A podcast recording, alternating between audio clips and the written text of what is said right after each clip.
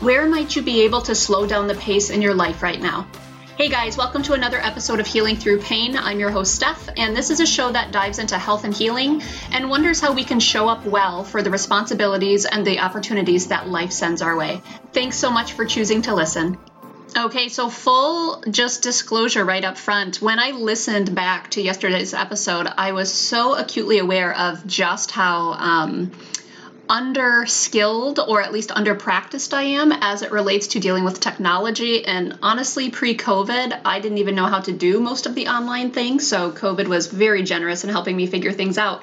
But it did not help me figure out how to podcast. So that is just kind of a brand new skill.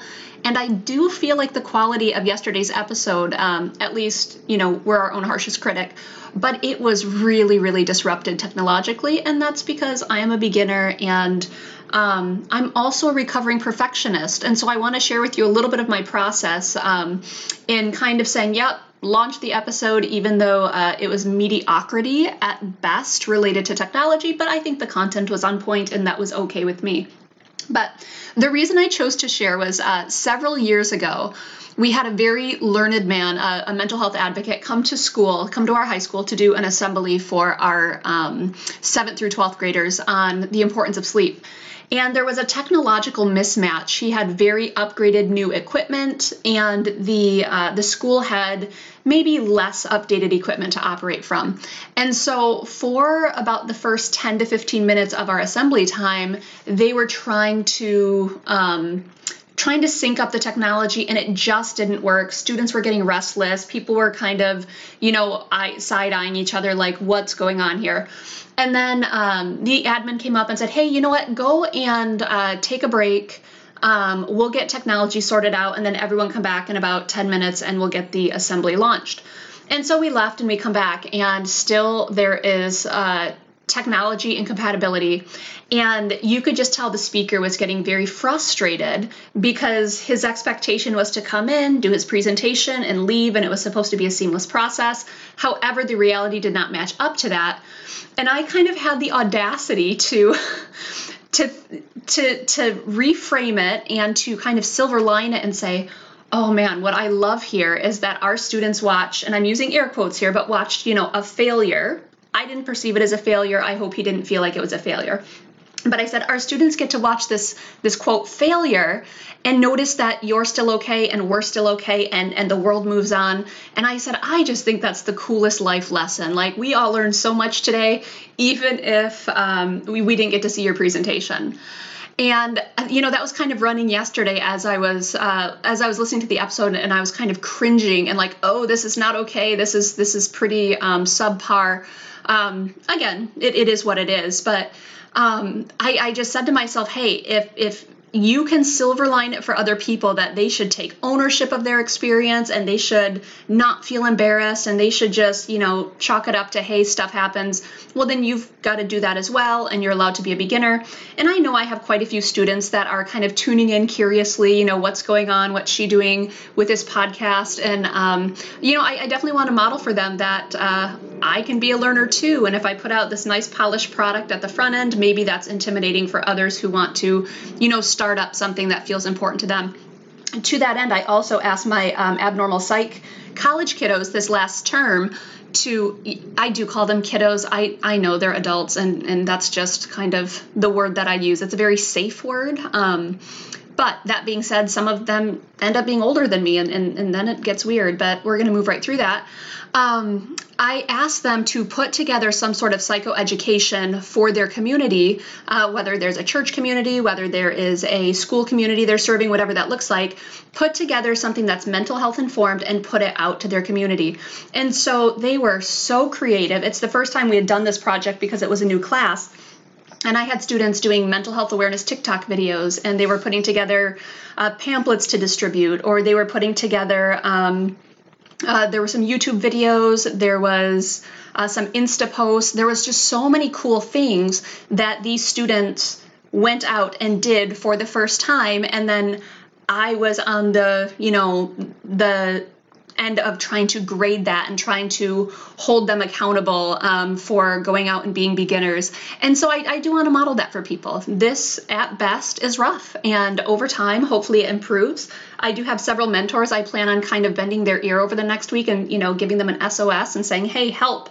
Uh, this is a bit more rough than I'd like it to be, but for right now, I think that's okay." And um, hopefully, grace on your end and self grace on my end, and hopefully, content is a okay. Speaking of content, we're going to dive into today's topic. And the place I want to spend a little bit of intentional time here is talking about our pacing and how our pacing is going to be really a catalyst for generating a lot of anxiety or energy with our anxiety. Or we can use it in a more healthful way, and our pacing can be one of the ways to really push back against anxiety. And today's probably going to be spending more time on the why our pace needs to change. And then tomorrow, I want to spend some time on strategies and some of the kind of the psychoeducation pieces with it um, because our brains and our bodies do really cool things when we can, um, you know, channel energy in a more appropriate way. But over the last couple weeks, there's been uh, three anecdotes with clients that really stick out to me where pacing was paramount. We had to really kind of wrap ourselves around the most healthful way to engage the current uh, crisis that they were in. And so for my first client here, she is, um, you know, she's in her 20s and she was part of a a living arrangement where there were, you know, five or six of them living in a house. They were doing everything according to kind of best practice. But the landlord was doing something pretty hinky behind the scenes. And unfortunately, they were told in very short order hey, your lease is not going to be able to be renewed again. You're out in 60 days. Um, you should actually be out before then because this isn't sanctioned as an appropriate living space for renters. And so when she came in, she was absolutely heightened about um, this is a crisis. What do we do? And as she was trying to tell me all of the different problems with this scenario, obviously there's a lot of anxiety running because there's number one, a lot of things out of her control. And two, there's just, she's sitting in a space where there's so many unknowns because she's at the front end of this particular crisis. So the first thing I asked her was to give me a timeline of what we had to work with. And I think we came down to it was about 70 days before um, they had to be out of the, the dwelling and into a new um, construct, whatever that looked like. And then I said, okay, what I would understand is there's five or six of you living there together now. What do you want the next chapter to look like? Do you assume that all five or six of you are going to move out together and have to find a house that that is compatible for five or six people? And she hadn't really thought through the logistics of does she want to move out alone? Does she want to move out with just her best friend from the house? Does she want to, you know, be tied down to another five or six people in a new household?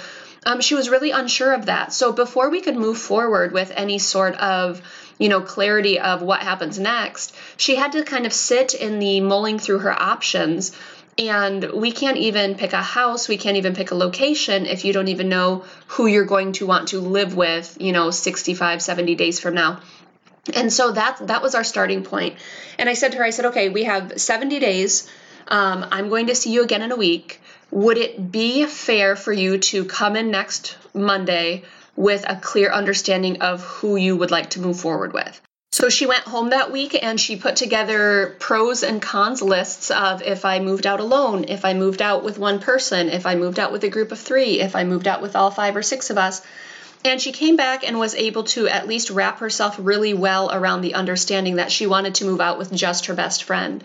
And then we were at 63 days, and I said, okay, so your next task, I would wonder, is do you guys want to live in a house? And do you want to live in an apartment? Do you want to you know, live in someone's basement. You know, there there are copious amounts of options, but then we can start to piece together some some more of the logistics. And then once she decides on which um, type of housing she wants, then I, you know, asked her to think about okay, so over this next week, do you want to live on the north side or the west side or the east side or the south side of Grand Rapids? Start thinking through some of the geographic implications related to your job, that sort of thing.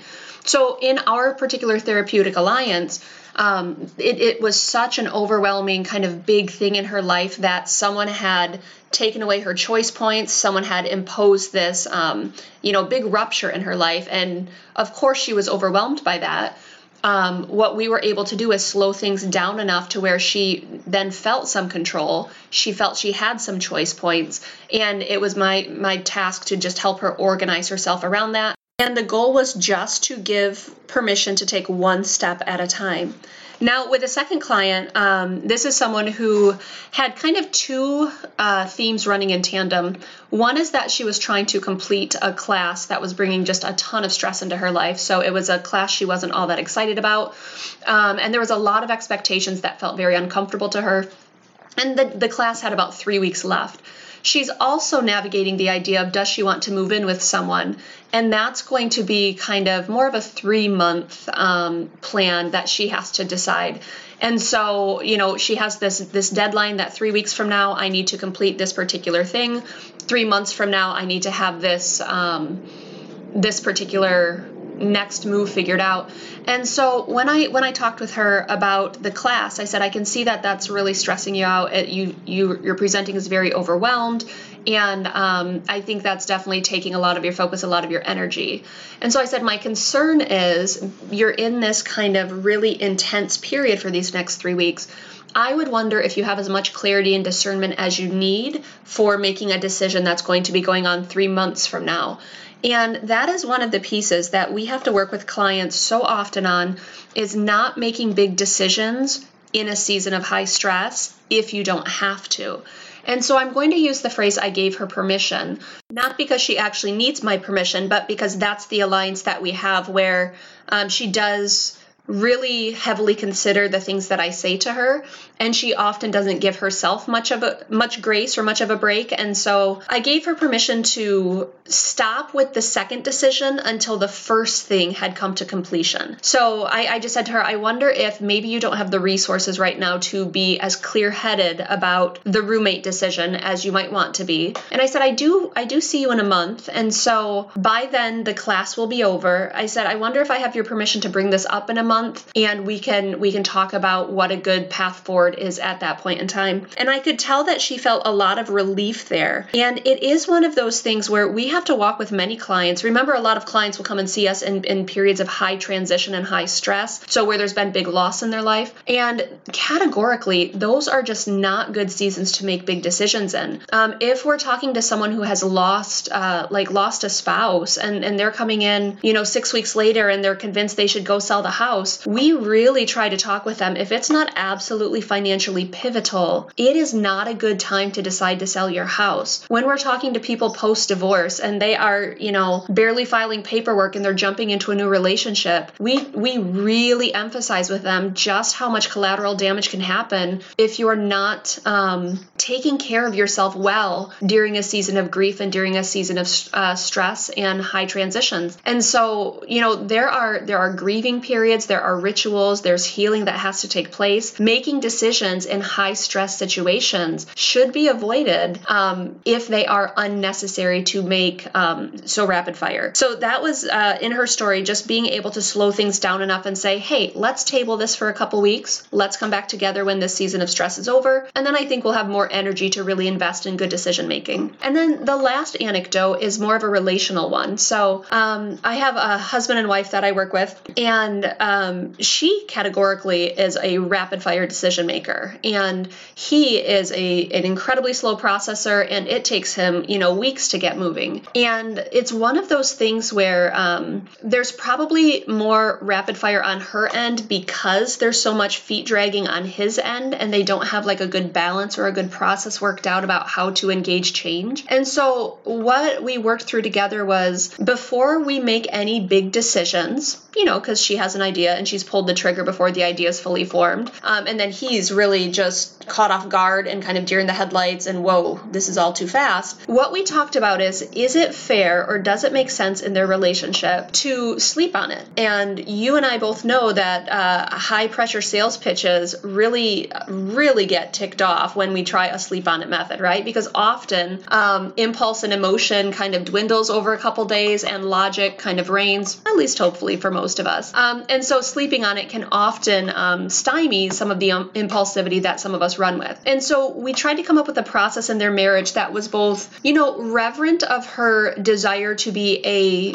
kind of just a force of nature and a fast moving person, but also reverence that he was a very slow processor and he needs time to get comfortable with situations. And so the process that we kind of negotiated together was if if she comes up with an idea that feels um, really big, is he able to say, "Hey, can we table it and we will come back in a week now, the week is not spent avoiding the conversation. The week is not spent, um, you know, just totally negating the responsibility of the decision making. The week is spent kind of processing through what are the pros, what are the cons, and how can we move forward without emotion being the the sole impetus for the next action. And that is what the gift of time really can do for people. And um, when you're in relationship, you really do have to be considerate of of the fact that whomever you're in relationship with is going to have their own speed and their own own style. And if you're the rapid fire person, you might be doing yourself a favor, the relationship a favor, and, and the partner a favor by working on slowing things down a little bit. So today was more about the why we should slow down, and tomorrow will be more about the how we can slow down. Thank you guys so much for tuning in. You are welcome to follow along with me at the Healing Through Pain Facebook page. Um, I look forward to chatting with you again. Thanks for any time you spent listening.